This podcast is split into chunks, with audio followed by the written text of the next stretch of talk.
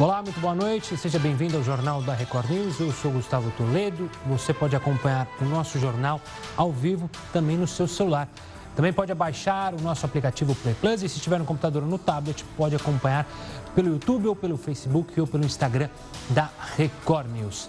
A gente abre essa edição, a gente vai até é, o nosso site, o portal R7, porque a informação que a gente, claro, aguardava e havia atenção no mundo inteiro sobre a possível retaliação do Irã contra os Estados Unidos e a informação que começa a circular nas principais agências de notícia e também na CNN, a principal rede de televisão americana, é que foguetes atingiram a base aérea dos Estados Unidos no Iraque. Essa aqui é a manchete do nosso portal R7, reportagem assinada por Fábio Fleury.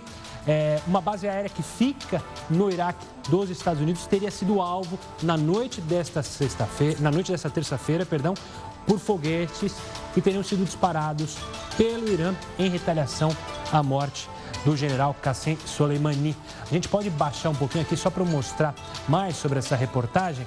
Os relatos publicados pela imprensa norte-americana é de que pelo menos seis foguetes teriam sido usados no ataque contra essa base, que fica cerca de 200 quilômetros a oeste da capital do Iraque, Bagdá. É, há também informação de um possível ataque na cidade de Erbil, capital da província iraquiana do Kurdistão. Claro que a gente vai ficar em alerta sobre essa situação, todas as novidades sobre esse possível ataque. Aqui a gente tem imagem justamente de satélite que mostra a base onde teria ocorrido este ataque lá. Aí, aí a gente tem aqui no Google Maps, mais fácil para localizar a base aérea de Al-Assad, que teria sido atacada. Você vê que a distância não é tão grande de Bagdá, como eu disse, 200 quilômetros. Essas bases, é bom lembrar, foram criadas ali pelos Estados Unidos assim que houve a guerra do Iraque, em que foi deposto Saddam Hussein, e tudo ao princípio para ajudar a saída do Estado Islâmico. E agora a gente mostrou durante essa semana que o governo do Iraque queria a saída dos é, soldados americanos. Imaginava-se que esse ataque viria, não sabiam os especialistas de que forma, mas a princípio esta é, o prime... esta é a primeira retaliação do governo do Irã, das Forças Armadas do Irã contra os americanos. Claro que isso aumenta a tensão ainda mais, uma vez que a gente acompanhou também durante os últimos dias é, resposta do presidente Donald Trump sobre um possível ataque a locais sagrados e históricos para o povo persa, para o povo iraniano. Ele cita o número 52, que seriam essas áreas, logo depois desmentido, principalmente é, pela grande, pelo primeiro poder ali americano, pelo Pentágono, sobre possíveis ataques que não existiriam esses ataques, que elas seguiriam o direito internacional, porque uma vez que é, é determinado crime de guerra quando você ataca algo religioso, algo histórico de certo povo. De qualquer forma, a gente segue acompanhando, você está continuando com a, com a, gente aqui, são 9 horas e 4 minutos. A gente vai falar muito sobre esse assunto, porque é a, a, o principal assunto do momento. A CNN, inclusive, já traz a informação que o Irã já teria confirmado a Guarda Revolucionária do Irã assumindo a responsabilidade pelo lançamento de ao menos 10 foguetes contra esta base que fica lá no Iraque, a 200 quilômetros da capital, Bagdá. É, a agência de notícias AP também informa que Donald Trump estaria par deste ataque. É, a informação da Casa Branca é que o presidente foi informado, está monitorando a situação de perto e consultando sua equipe de segurança nacional. É bom lembrar que mais cedo os Estados Unidos já tinham emitido um alerta para os americanos que estão na região para saída imediata dos locais, principalmente ali do Iraque, para qualquer americano que estivesse lá na região. Ainda não há informações se algum militar americano ficou ferido ou se houve mortes. De qualquer forma, a gente está atento às agências de notícia. Nesse primeiro momento, as notícias muitas vezes são desencontradas, uma vez que há muita desconfiança se houve ataque, se não houve ataque. Por isso, toda parcimônia, toda tranquilidade para analisar o que está acontecendo lá no Iraque neste momento. A rede estatal de TV iraniana também informou que foram dezenas de mísseis contra a base, a informação da Associated Press. A operação é uma operação de vingança de Teherã pela morte do chamado mártir Soleimani. Repetindo, chamado mártir por eles, pela rede é, iraniana, ele é considerado um mártir. É bom lembrar que Soleimani, quando ele ajudou a retirada do Estado Islâmico de alguns locais do Iraque. Por isso que ele é considerado um mártir ali para o povo iraniano. Então é deixar bem claro que é uma, uma análise do povo iraniano para com Soleimani. É, a Reuters também informou, tinha informado anteriormente que ao menos seis foguetes tinham atingido essa, ba essa base, citando informações da rede de televisão árabe Al-Mayeden. Há helicópteros americanos na região, há um estado de alerta total e é bom que esse estado, é bom lembrar que esse estado de alerta, tanto nas bases americanas quanto até em cidades americanas, a gente é, relembra bem, falou com a Heloísa lá de Nova York e ela falou sobre a situação de alerta em Nova York, que quer queira ou quer não, é a principal cidade americana para o mundo, sempre há uma preocupação de atentados terroristas. Falando um pouco mais dessa base de Ain Assad, ela fica no oeste do Iraque, na província de Anbar. Ela começou a ser usada pelas forças americanas depois da invasão do Iraque, como eu tinha dito, na guerra é, que derrubou Saddam Hussein em 2003. Ah, as tropas americanas também continuaram por lá durante o combate contra o Estado Islâmico. Além deste ataque, também a informação que começa a pipocar nas redes sociais é sobre uma explosão em Erbil, que fica na região curda do Iraque, do Kurdistão. Possivelmente um outro ataque teria ocorrido por lá. Repetindo, estou usando a condicional, porque as informações vão chegando a todo instante, informações ainda desencontradas. A informação é que a rede é, estatal iraniana confirme esse ataque. Os Estados Unidos ainda não se prontificaram, mas informam que o governo é, Donald Trump, presidente Donald Trump, está a par de todos os acontecimentos 24 horas sobre o que ocorre na região do Iraque. É, são 9 horas e 8 minutos. A gente vai continuar aqui com o jornal da Record News, mas claro que a qualquer novidade, qualquer informação nova sobre essa possível retaliação do governo do Irã contra os Estados Unidos, você vai acompanhar ao vivo aqui no Jornal da Record News. Vamos agora às notícias que também pipocaram durante toda esta terça-feira. A urna eletrônica está de novo envolvida em polêmicas. É, pois é, a confusão é tamanha que até a ministra Rosa Weber, presidente do Tribunal Superior Eleitoral, teve que convocar uma reunião extraordinária é, em plenas férias da corte. O objetivo é tentar acabar o impasse envolvendo a licitação para comprar novas urnas, já que as urnas antigas ficaram obsoletas, mas esse impasse na licitação causou essa nova reunião que será amanhã lá no Tribunal Superior Eleitoral. Vamos agora também com os destaques do dia. A gente segue acompanhando a situação no Irã, mas vamos mostrar é, o nosso resumo do jornal, o resumo, vamos ver o que está acontecendo, as notícias, para você saber de fato em que país vive. Bolsonaro sanciona a transferência do COAF para o Banco Central.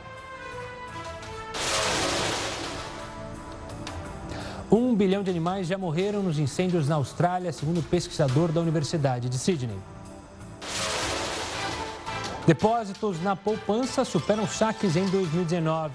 Mesmo assim, o pior resultado nos últimos três anos. Mas será que investir na poupança perdeu a atratividade? Vamos explicar. Preços dos imóveis ficam estáveis em 2019. Isso depois de dois anos de queda. Imobiliárias comemoram.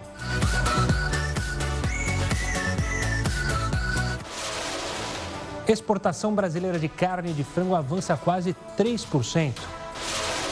Nove aeroportos brasileiros estão entre os mais pontuais do mundo. Guarulhos está nessa lista, nós vamos mostrar. Uso de Uber dos servidores dobrou no ano passado e o aplicativo TaxiGod gera economia de 10 milhões de reais. Canadá recruta brasileiros para quase 300 vagas de emprego. Falar francês é uma das exigências. Bonjour. Bonjour. Justiça japonesa emite ordem de prisão contra a mulher de Carlos Gon. Procuradores acusam Carole de falso testemunho. Novo tumulto no Congresso da Venezuela. Juan Guaidó é barrado e entra à força no parlamento. Facebook anuncia que vai remover vídeos com deepfake, ou seja, conteúdos manipulados que pareçam autênticos serão banidos da plataforma. E você, o que faz para não cair nesse tipo de conteúdo? Acha que é difícil de identificar vídeos com manipulações? Mande a sua resposta no nosso WhatsApp, que é 11 942 128 782. Repetindo, 942 128 782. NASA encontra planeta do tamanho da Terra e que pode ter água líquida. Ele está a pouco mais de 100 anos-luz de distância daqui. Eu não acredito no que eu ouvi. Não acredito no que eu ouvi, não pode ser verdade isso que eu escutei agora. Fumaça de incêndios da Austrália cobre parte da América do Sul e já chega ao Rio Grande do Sul. Nossa imagem do dia é deste animal selvagem considerado o mais feliz do mundo. É o poca. Ele só existe na Austrália. Infelizmente, não está ameaçado pelos incêndios do país. Tem ainda mais uma entrevista com Heródoto Barbeiro sobre o futuro do emprego. O Jornal da Record News está em multiplataforma e por meio delas você pode nos cobrar a busca da isenção e a busca do interesse público.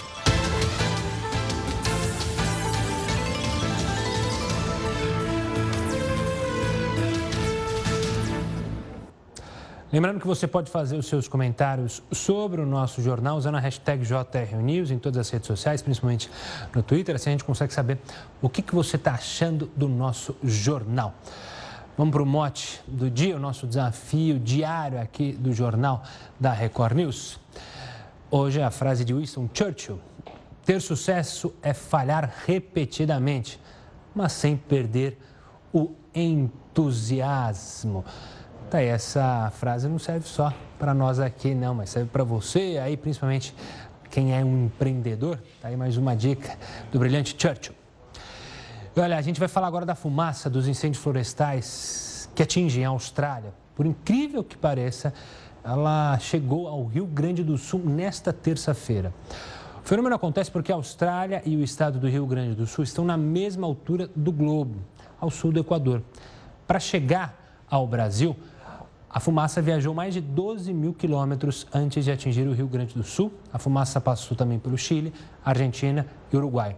O fogo na Austrália continua fora de controle e já deixou 25 mortos. Além disso, os incêndios mataram mais de um bilhão de animais e devastaram uma área de 31 mil metros quadrados. E olha só essa história, você que circula bastante pelas redes sociais, gosta de ver vídeos, gosta de se informar vez ou outra pelas redes sociais.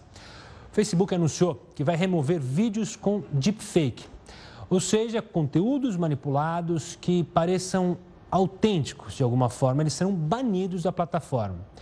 A nossa pergunta hoje é se você, o que você faz para não cair nesse tipo de conteúdo? Acha que é difícil de, de identificar vídeos com manipulações? Fica até surpreso quando dizem, olha, esse vídeo é fake?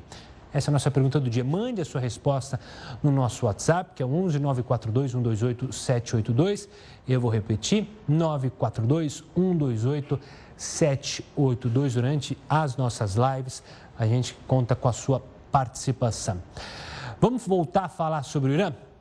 O Irã assumiu a responsabilidade pelo ataque a uma base norte-americana no Iraque. A gente abriu nosso jornal falando sobre isso. Uma autoridade dos Estados Unidos disse, que a imprensa, disse à imprensa que a base foi atingida assim por foguetes. A rede estatal de TV iraniana afirmou que foram lançados dezenas de mísseis para vingar a morte do general Qassem Soleimani.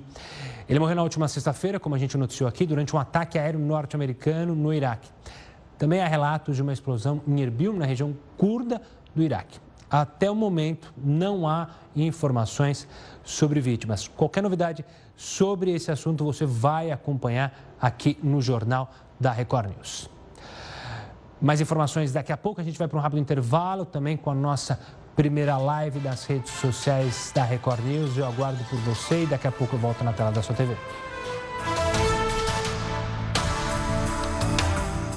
JR News está de volta. Sobre o ataque à base norte-americana no Iraque, o porta-voz da Casa Branca diz que o presidente Donald Trump já foi informado sobre o caso e está monitorando a situação de perto e consultando a equipe de segurança nacional. É importante lembrar que a mesma base foi visitada pelo próprio presidente em 2018. Na época, Trump afirmou que os Estados Unidos não podem continuar sendo a polícia do mundo. Era uma promessa de campanha de Donald Trump retirar os americanos que estão principalmente no Iraque, lutaram na Síria, de volta para os Estados Unidos. Até porque o custo é, para os contribuintes americanos é muito alto. Você manter 6 mil soldados é, bancados pelo governo, muitas vezes faz com que os americanos paguem mais impostos, que aumente a taxação. Por isso era uma promessa do governo de Donald Trump de retirar esses soldados. Mas agora, com a crise no Oriente Médio, dificilmente esses soldados sairão. Durante a semana, a gente até mostrou uma carta que teria vazado do Pentágono, mas foi desmentida prontamente sobre essa possível saída dos soldados americanos, como o Iraque gostaria após o Congresso iraquiano decidir por isso, mas ela prontamente foi desmentida. Só para você de casa entender, o Irã assumiu a responsabilidade por esse ataque a uma base norte-americana no Iraque. Essa base é desde 2003. Uma autoridade dos Estados Unidos disse à imprensa que a base foi atingida por diversos foguetes. A rede estatal de TV iraniana também afirmou que foram lançados dezenas de mísseis. Uma operação para vingar a morte desse general que é visto como um líder de guerra, como um líder histórico, era o segundo homem mais importante do Irã, Qassem Soleimani. Ele morreu na última sexta-feira durante um ataque, justamente norte-americano no Iraque. Também há relatos de uma outra explosão em Erbil, então seriam dois ataques como resposta dessa operação de vingança, que é assim como o povo iraniano tem tratado. Uma operação de vingança, é assim como o governo se demonstra para esses ataques. Não há ainda informações sobre mortos ou feridos. De qualquer forma, a gente segue acompanhando, monitorando todo caso. É uma atenção que, claro, está concentrada ali no Oriente Médio, mas reflete em todo o mundo. Durante a semana, a gente acompanha as oscilações no mercado internacional, no dólar. Por isso, isso impacta até aqui no Brasil, uma vez que o Itamaraty enviou uma nota defendendo a operação americana. De qualquer forma, a gente segue monitorando. Qualquer novidade você vai acompanhar aqui no Jornal da Record News. Voltando para o Brasil, as vendas de veículos cresceram quase 9% no ano passado. Os dados são da Associação Nacional dos Fabricantes de Veículos Automotores. Este foi o melhor resultado desde 2014, mas há quem prefira não contribuir para esse tipo de aumento. As gerações Z e Y, por exemplo, têm menos interesse em adquirir veículos. Você vai entender um pouco mais sobre essas gerações no texto da, Marisa Almeida. Antes de tudo, você precisa entender as principais características dessas gerações. A conhecida como Y ou Millennials corresponde às pessoas que nasceram entre 1980 e 1994. Elas são conectadas, questionadoras, gostam de ter experiências e também são consideradas embaixadoras da sustentabilidade. A Z é composta pelos nascidos entre 1995 e 2010. Eles são conhecidos como realistas e ativistas. O grupo corresponde a 26% da população mundial e só no Brasil somam 30 milhões de pessoas. Tanto os da geração Y quanto os da Z fazem parte do grupo menos interessado em possuir carro. O que mais os atrai é a mobilidade compartilhada, como os transportes públicos ou aplicativos. Para chegar a essa conclusão, a pesquisa Deloitte levantou os dados no Japão, Índia, China, Estados Unidos, Alemanha e Coreia do Sul. Isso significa que não ter um veículo é uma tendência mundial. Talvez você esteja pensando, ah, então esse dado não tem nada a ver com o Brasil. Tem sim. O levantamento comprovou a mesma coisa no Brasil em 2017. Na época, foi concluído que 62% dos millennials brasileiros preferem ser atendidos por aplicativos de transporte. Uma das explicações é o fato desses jovens serem muito práticos. E o costume pode até gerar economia de tempo e dinheiro além de evitar as preocupações na hora de tirar a carta de motorista. Agora vai, agora sai bem devagarzinho.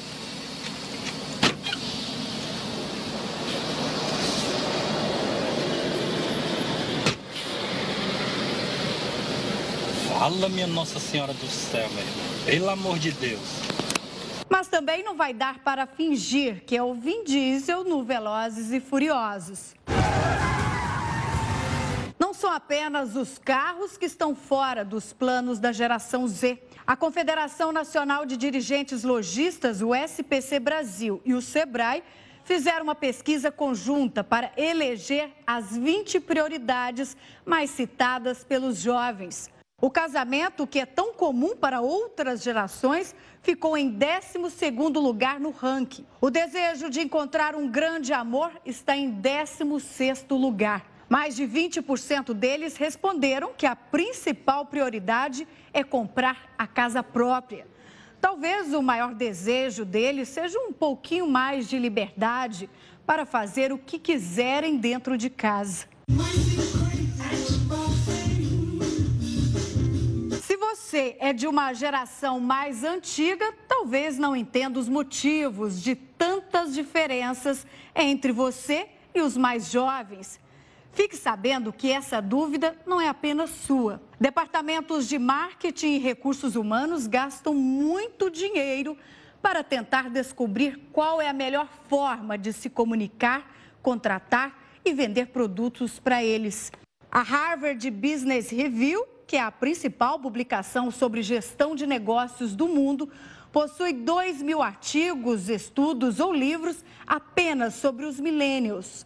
Já a geração Z assusta as empresas, não só por terem poder de compra, mas pela influência que podem exercer. Falando de economia agora, segundo dados do Banco Central, em 2019 a poupança teve a menor entrada de recursos nos últimos três anos. Além disso, a queda dos juros básicos da economia vai fazer com que a poupança renda ainda menos.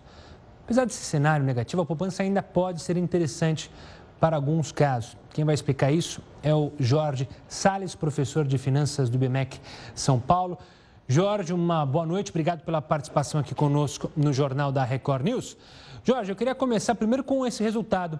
Já era algo esperado pelos analistas e pelos economistas, é, essa fuga de recursos da poupança?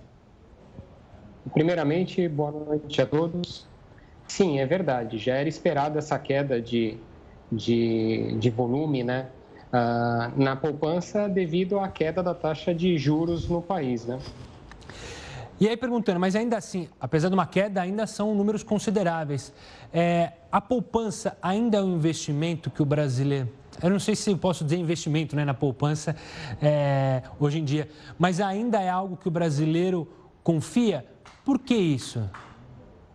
É, a poupança é, é a aplicação mais simplificada que existe, né? Ela é vinculada a uma conta onde você faz o depósito e o resgate à medida que você vai utilizando o recurso, sem a necessidade de negociar com uma instituição financeira, né? Então você não precisa negociar a taxa de juros, o prazo do investimento. Você simplesmente faz o depósito e saca à medida que você vai, vai utilizando, né?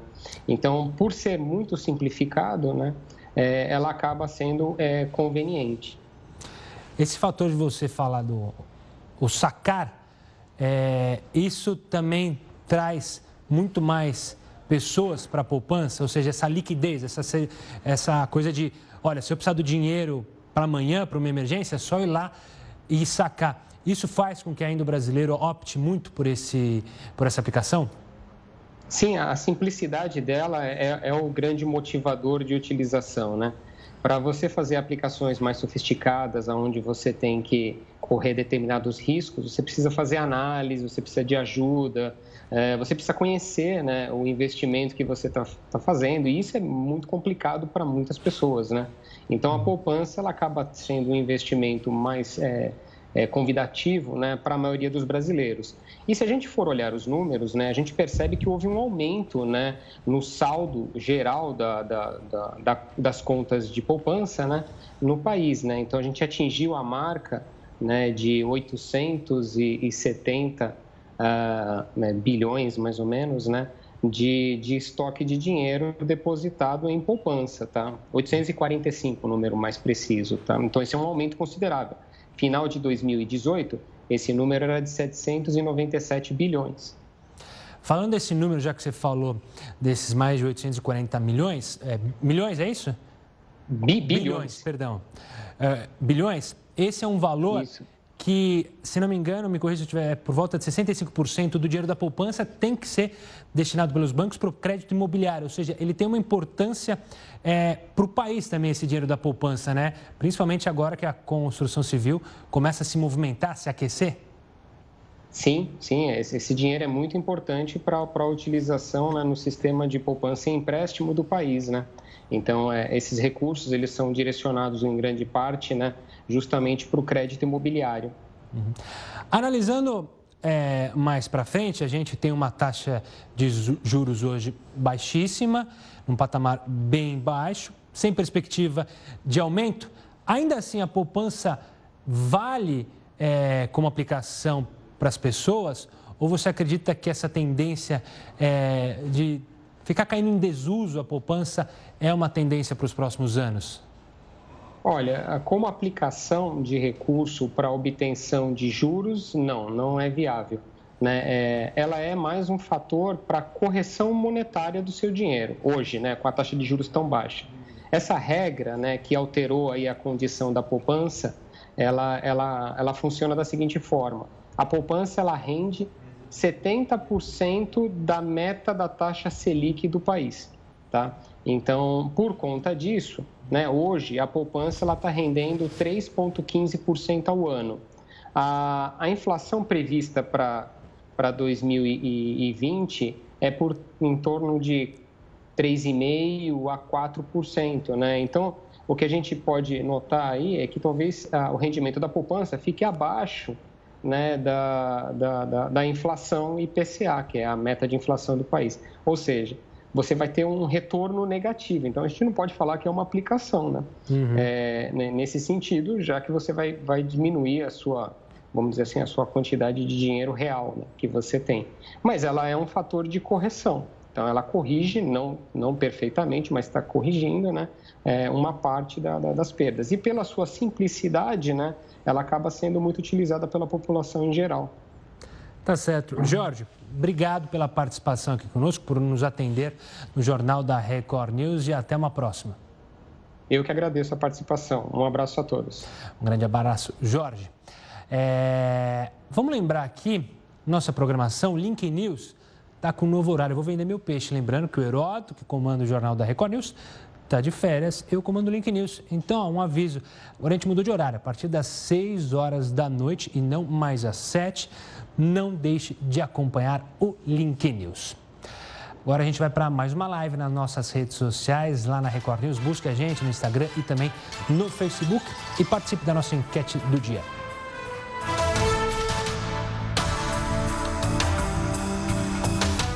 Estamos de volta e como você vem acompanhando aqui no jornal da Record News, é, o Irã assumiu a responsabilidade pelo ataque a uma base norte-americana no Iraque, agora na noite dessa terça-feira, aqui no horário de Brasília. A base teria sido atingida por foguetes.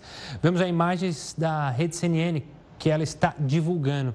A rede estatal de TV iraniana afirmou que foram lançados dezenas de mísseis para então começar essa operação de vingança à morte do general Qassem Soleimani, que morreu na última sexta-feira durante o ataque aéreo norte-americano lá no Iraque. Agora, para analisar esse ataque durante a base dos Estados Unidos, é, eu vou conversar com o Vinícius Rodrigues Vieira, professor de Relações Internacionais da FAAP. Professor, obrigado pela participação, por atender a gente nesse horário e falar sobre esse assunto. Professor, como o Irã já tinha dado indícios, ele ia manter é, essa ofensiva, essa operação dentro ali do Oriente Médio. Ficou meio que. Era esperado que isso fosse acontecer na sua análise de demais analistas, que esse ataque iria acontecer dessa maneira, procurando bases dos Estados Unidos contra militares que lá estão? Boa noite, muito obrigado pelo convite, Gustavo.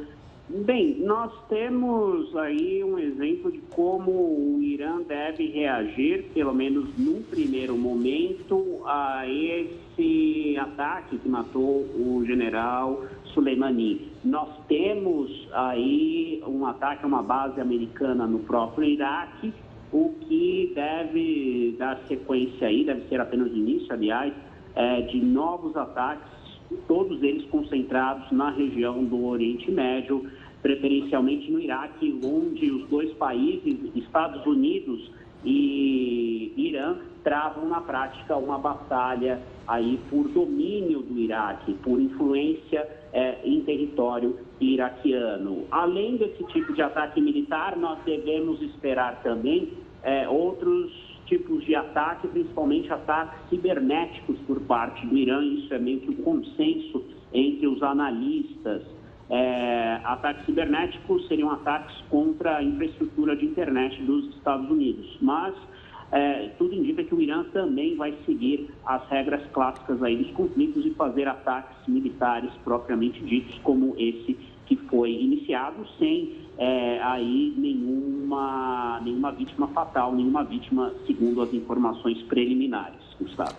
Professor, eu queria é, tentar voltar um pouquinho na linha do tempo para tentar analisar como que Donald Trump, como que o governo americano está é, tá nesse jogo de xadrez que foi iniciado. Porque a gente relembra é, que o governo iraniano citou que a morte do Soleimani é, foi desproporcional à resposta dos americanos uma vez que começou lá atrás, quando houve a morte de um civil americano, os Estados Unidos responderam com uma ação, acabaram matando é, integrantes ali de milícias apoiadas pelo governo iraniano. Aí houve aquele protesto na embaixada do Iraque, aquela quase invasão, quando os diplomatas, os funcionários americanos ficaram presos na embaixada iraquiana, na embaixada dos Estados Unidos hum, em Bagdá. E aí houve então a morte de Soleimani. Como agir? Tem como os analistas entenderem como vai ser a reação? É, muito se cobrava é, de Donald Trump uma posição firme contra os iranianos. E aí ele demonstrou essa firmeza até para alguns passou do ponto. Dá para imaginar como será, como serão é, as próximas jogadas esse tabuleiro que está sendo jogado lá no Oriente Médio?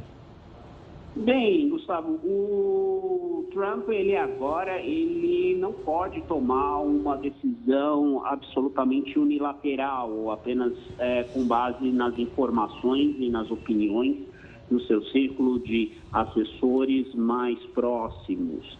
É, o Congresso americano, por exemplo, aí na sequência desse ataque do Irã, essas bases no Iraque, os ataques de hoje, já foi informado, a própria presidente da Câmara dos Deputados americana, a deputada democrata Nancy Pelosi, ela vem sendo informada. Então, isso significa que o Trump terá muito menos espaço para tomar uma atitude mais drástica. O meu palpite, e de fato é um palpite apenas por conta da falta de mais informações aí a respeito desse é, ocorrido de hoje, desse lançamento de foguetes, é que o Trump ele não reagirá imediatamente. Ele provavelmente, o governo americano, na figura do presidente, vai escalar a retórica, mas é, não deve, por hora, atacar é, o Irã. Né? Mas caso o Irã continue sua onda de ataques, aí sim nós podemos esperar uma resposta mais drástica por parte do governo americano.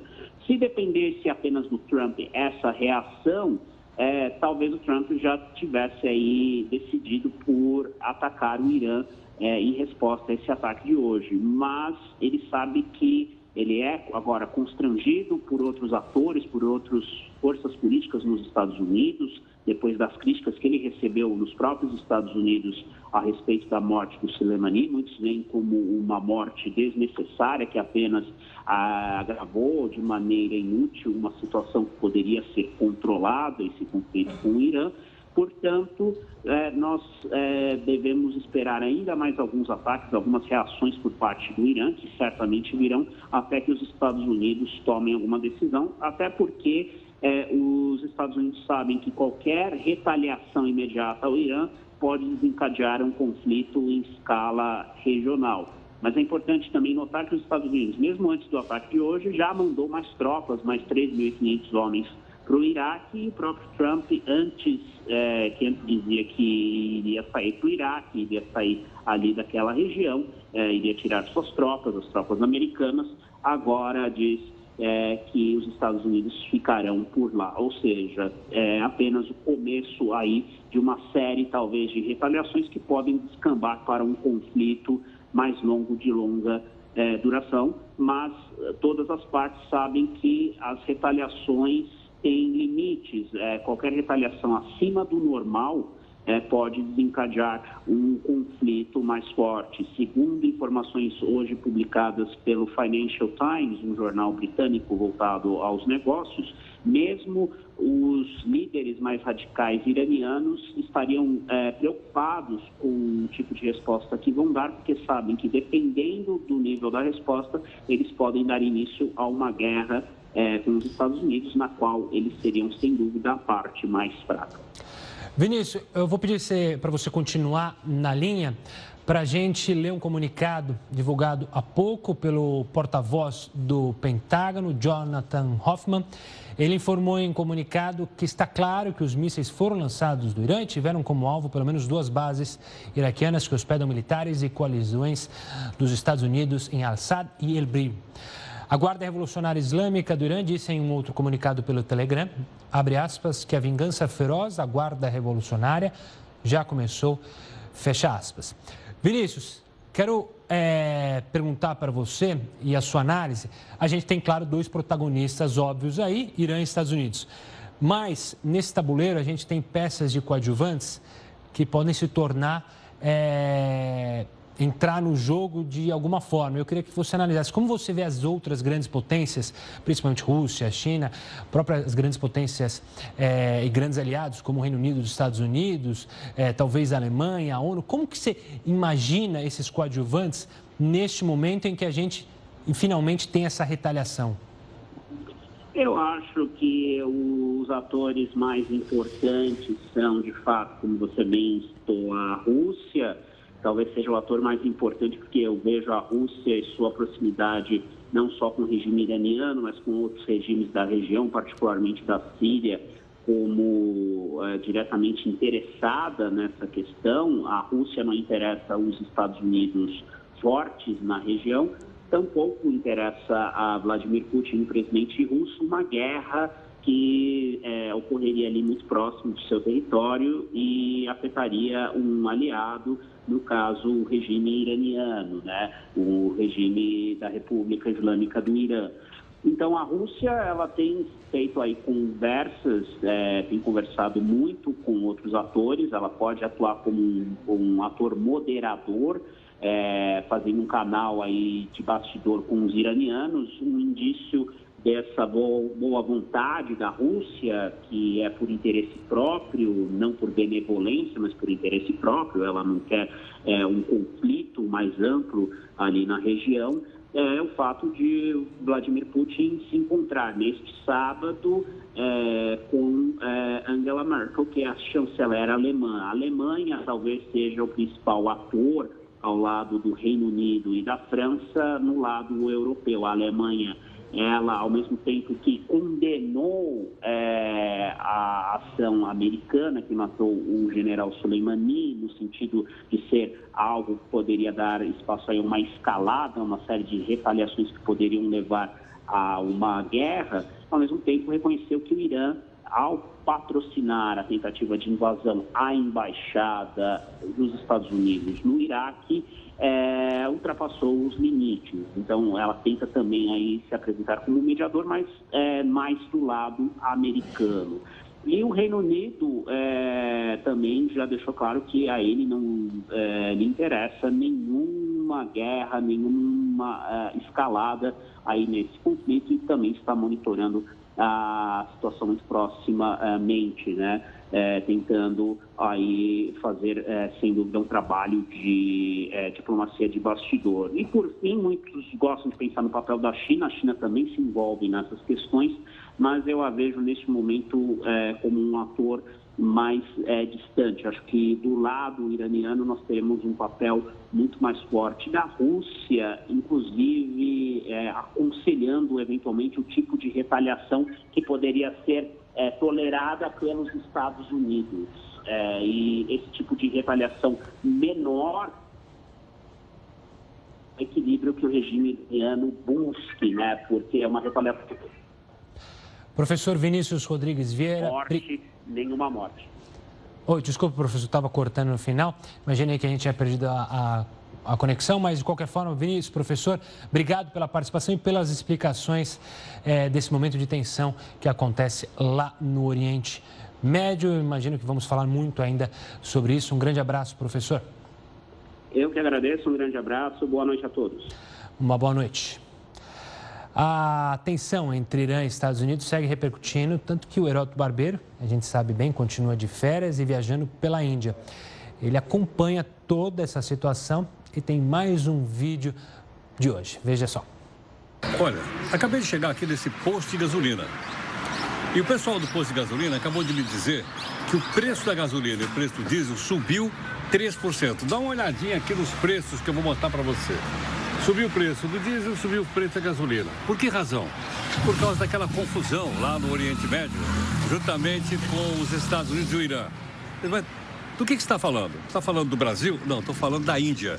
Eu estou no interior da Índia e a mesma situação que ocorre no Brasil está acontecendo praticamente no mundo inteiro, especialmente aqui na Índia. Detalhe, apurei aqui e o governo diz que não vai tabelar nem o diesel, nem a gasolina. Será que isso vale também para o Brasil? Um abraço aí, gente. E olha, daqui a pouco tem mais uma entrevista com o Heroto Barbeiro sobre o futuro do emprego aqui no Jornal da Record News. A gente vai para mais uma live nas redes sociais. Eu espero você.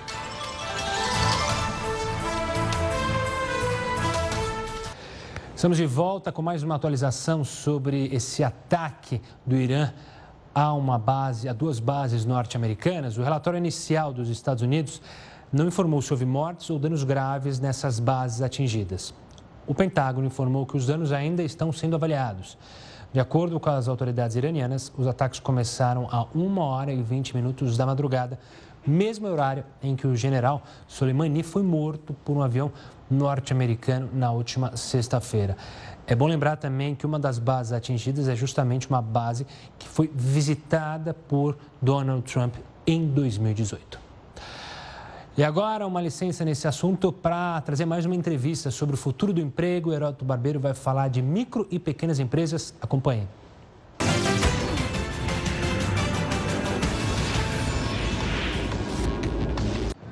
Bom, nós estamos tratando aqui de algumas expectativas em relação ao futuro.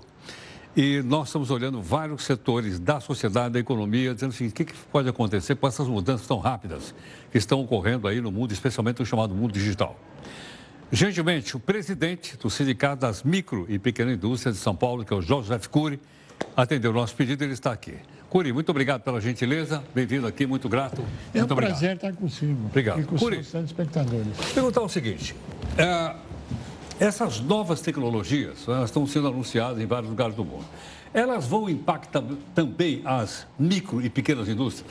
Sem dúvida. No mundo, toda vez que se muda a velocidade da informação, existe uma grande transformação. Nós estamos na era digital 4.0, etc. Isto vai forçar as empresas a novas tecnologias, um novo relacionamento. Uhum. Só para se ter uma noção, hoje, no desenvolvimento tecnológico, se você pegar as grandes corporações, as micro pequenas, para cada um dólar investido em inovação tecnológica, a micro pequena, mais conhecida atualmente como startup, faz 23 vezes mais inovação com o mesmo volume de dinheiro. Por isso que você vê as grandes parcerias hoje de grandes multinacionais com startups, com micro e pequenas empresas das várias áreas vai continuar, vai crescer e cada vez mais o micro e pequeno vai estar em nichos específicos e vai continuar crescendo, porque a tendência do mundo futuro é a globalização, ou seja, centralização e aumento da concentração de riqueza no topo da pirâmide. E a base da pirâmide vai se alastrando com o crescimento da população. Agora, Curi, com essas mudanças tão rápidas, inteligência artificial, novos métodos de produção, também muitos empregos serão perdidos nas micro e pequenas indústrias? Serão. Serão? Serão. Precisa, precisa ser claro. Mas Sim, é, serão. Que é um serão, fato, não é? Serão. Agora, o, o que nós precisamos entender é o seguinte, cada vez mais nós teremos mais empresas. É, E se os governos adotarem políticas de trazer para a formalidade as empresas que estão na informalidade e parar de empurrar as empresas da formalidade para a informalidade, nós teremos uma base cada vez crescente, maior no Brasil, um mercado interno mais forte, mais robusto e mais emprego e mais arrecadação tributária. Mas isso pressupõe uma mudança de enfoque. Não só no Brasil, isso é um movimento mundial. Sem dúvida. Se você pegar os países europeus, por exemplo, mais de 50% de toda a exportação é feita por micro e pequena empresa. Se você pegar os Estados Unidos, a definição de pequena empresa é completamente diferente do Brasil. Chega a se discutir pequena empresa a partir de 500 trabalhadores. Ou seja, são políticas voltadas ao desenvolvimento do seu mercado interno, da proteção e do incentivo à exportação, que é um caminho que o Brasil começa a trilhar e começa a discutir, mas significa uma mudança profunda no cenário. Isso significa, ah, por exemplo, você vai para a Carolina do Norte, nos Estados Unidos, e montar uma empresa, para cada um dólar que você coloca, o governo coloca dois a fundo perdido. Se você perdeu o seu um dólar, o governo perde os dois dele. Caso contrário, ah, ele ganha junto com você. Se você for para os países árabes, por exemplo, emprestar dinheiro, ah, não existe juros. Ele participa com você no sucesso do negócio. No então, risco também? No risco, tudo no risco. Significa assim, eu acredito em você, eu invisto meu dinheiro na tua empresa. Se você for bem ganhar dinheiro, eu ganho dinheiro com você. Se você perder, eu perco com você. No Brasil ainda nós temos uma visão fiscalista. Tanto é que nós temos aí quase 738 mil empresas sendo excluídas do Simples por solicitação da Receita Federal, por problemas tributários, etc. O que está faltando na nossa avaliação para o Brasil realmente crescer é uma política voltada ao fortalecimento do mercado interno. Nós não estamos dizendo, esqueça o mercado internacional, nós estamos dizendo, esqueça as grandes empresas. Claro, elas são fundamentais, mas a base, o amortecedor social, o emprego, está na micro e pequena empresa. E o enfoque é, não é um enfoque paternalista. Nós não queremos subsídio, nós não queremos benesse, nós só queremos igualdade competitiva. O discurso do governo federal está corretíssimo. Nós temos que dar ao Parque Fabril brasileiro igualdade de condição competitiva. Então, vamos um pouquinho. Como é que nós vamos competir, por exemplo, com outros países que estão com tecnologia muito mais desenvolvida do que a nossa? Basta você pegar os grandes talentos que ainda restam no Brasil, que não foram embora ainda, valorizar pesquisa, valorizar desenvolvimento, incentivar empresas a colocar o dinheiro em investimento, tecnologia, inovação, modernização. Isto se traduz em incentivo econômico. É a chave do sucesso que todos os outros países fizeram. Então, se o Brasil passar a incentivar, nesse sentido, uh, políticas Nesse sentido, nós teremos o crescimento econômico, teremos o fortalecimento. Existem certas áreas onde você não vai conseguir alcançar o que existe lá fora. Ótimo, faça parceria, traga essa tecnologia para cá. Aquilo que a gente consegue fazer e desenvolver, vamos fazer. Mas aquilo que não dá para fazer, vamos ter consciência clara. Não dá, vamos fazer parceria, vamos trazer isso para cá. Agora, Curi, penso duas coisas. Nós estamos aqui com um número de desempregados ainda muito grande no país. Você falou das, das micro e pequenas empresas que oferecem emprego. Eu acho que nós temos dois desempregos. Um é pela crise que a gente vem vindo por aí, que nos levou a 12, 13 milhões de empregados. É a crise conjuntural, a situação Sim. econômica do país. Sim. A outra é estrutural. Sim. É as mudanças pelas quais a produção está mudando, a produção de produto está mudando. Sim. Então, nós estamos fechando uma porção de, de, de coisas uh, antigas e estamos criando uma porção de novas. Então, os empregos eu acho que estão nessa aqui. Sim. Só que esse pessoal aqui é um pessoal que precisa ter um nível técnico, você sabe disso melhor do que eu. É lá. Qual é o nível técnico que eu tenho que estar aqui para eu arrumar um emprego nessa área? Você tem dois níveis completamente diferenciados. Primeiro, uma grande parcela disso uh, começou em 2014 com uma crise política que se transformou numa crise econômica que perdura até hoje. Esse é um perfil outro absolutamente correto que está sendo substituído pela tecnologia. Como é que se supera isso? Incentivando a criação de mais empresas, incentivando e apoiando milhões de micro e pequenas empresas. Vou te dar um pequeno exemplo. Quem está no meio hoje, ele só pode ter um trabalhador. Por quê? Por que, que não se libera para ele ter dois ou três? Por que, que existe a proibição legal? Ah, você só pode ter um. Ué, que cresça, que ele possa contratar alguém, que alguém possa se tornar empresário. Tente buscar crédito hoje numa empresa nascente. Não tem. No mundo... tem o BNDES. Tem, para cima de 15 milhões de reais. Aí você compra um jatinho subsidiado lá pelo BNDES, vai é dar uma volta de jatinho. É, sim, mas aí é acima de 15 milhões. O jatinho deve estar em 40, por 50 aí, milhões. Por... Então, veja, nós não temos nada contra os grandes. Pelo contrário, claro. queremos sucesso, prosperidade e tudo. Agora, tente buscar uma linha de crédito no sistema financeiro. Agora surgem as fintechs, etc., que são novas alternativas, novos caminhos para acesso a crédito. Agora, se você não der crédito, se você não acreditar na, na empresa, se você não acreditar no empreendedor, se você não acreditar nas pessoas, é perda de tempo. O que significa um novo cenário. Aquilo que nós aprendemos há 10 anos atrás, há 5 anos atrás, hoje está superado. É, aquilo que nós estamos aprendendo hoje, daqui a dois anos é, é obsoleto. E o que é que nós precisamos? que os poderes públicos, de uma forma geral, e não vai crítica aqui a ninguém, por favor, é construção. Tem que se ter um novo enfoque, uma nova mentalidade, uma nova visão, uma nova forma de se tratar as empresas. Você acha que os empresários têm essa nova visão? Estão eu, atentos a essas mudanças tão rápidas que estão acontecendo agora? Eu te diria que você tem dois cenários. Um é pelo amor, outro é pela dor. Hoje você tem um cenário geral você tem 77% das empresas que têm alguma execução fiscal a nível federal. Então, aí é pela dor. É, e você tem 50% das empresas que não têm capital de giro suficiente para rodar um mês e não tem acesso a crédito. Qual a única linha que ele usa? Ele usa a linha do cheque especial, que agora foi reduzido para 8% ao mês, que é impagável. Que é impagável. Então, veja, nós precisamos ter é, uma mudança construtiva e salutar. E não é o empresário, é, são milhões de empresários que sentem isso no dia a dia. Esses milhões de pessoas é, têm uma visão clara, têm um enfoque claro, sabem do que está acontecendo. Por que é que crescem as importações da China? Por que é que crescem as importações do resto do mundo? Porque nós não temos igualdade de condição competitiva. Esta mudança é drástica, mas é crise. Se a gente usar o holograma chinês, é sinônimo de oportunidade. Se nós transformamos crise em oportunidade, temos uma grande janela. Curi, obrigado pela gentileza. Prazer é nosso. Feliz ano novo a você e a todos os telespectadores. Muito obrigado. Obrigado. Meu.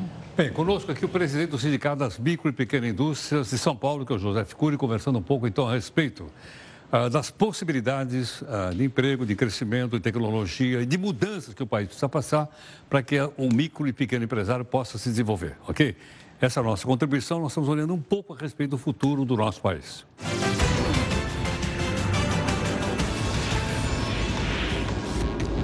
Dez horas e cinco minutos e mais uma atualização sobre o ataque do Irã, pelo menos duas bases norte-americanas no Iraque, nesta terça-feira. As duas bases abrigam tropas dos Estados Unidos na região. A rede estatal de TV iraniana afirmou que foram lançados dezenas de mísseis para vingar a morte do general Qassem Soleimani.